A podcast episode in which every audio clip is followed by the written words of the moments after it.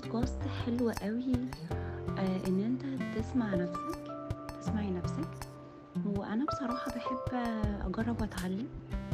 وعشان كده أنا فكرت آه وقررت خدت القرار وعملت البودكاست. ممكن ما يكونش اللي بقوله مهم بالنسبة لحد لكن بالنسبة لي أنا حاجة مهمة جدا. بالنسبة لي هنا هو إن أنا بخرج اللي جوايا بطريقة ما عن طريق الكلام وأسمع صوتي. يعني باتكلّم مع نَفْسي، بس مش صوت جوّاني، هو صوت في العلن.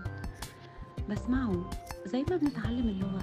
إحنا م ليه طلعنا بنعرف اللغة بتاعتنا سواء إذا كُنّا بنتكلّم عربي أو إنجليزي أو فرنساوي أو أي لغة، لإن هي بتعتمد على إن إحنا بنسمع وبنقول اللي بنسمعه.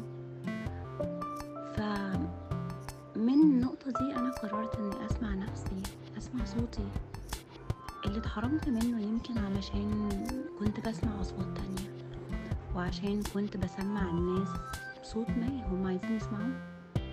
بس لقيت في النهاية إن أنا ونَفْسي محتاجين نتقابل ونسمع ونحكّي مع بعض. عشان كده قررت إني أجرّب البودكاست.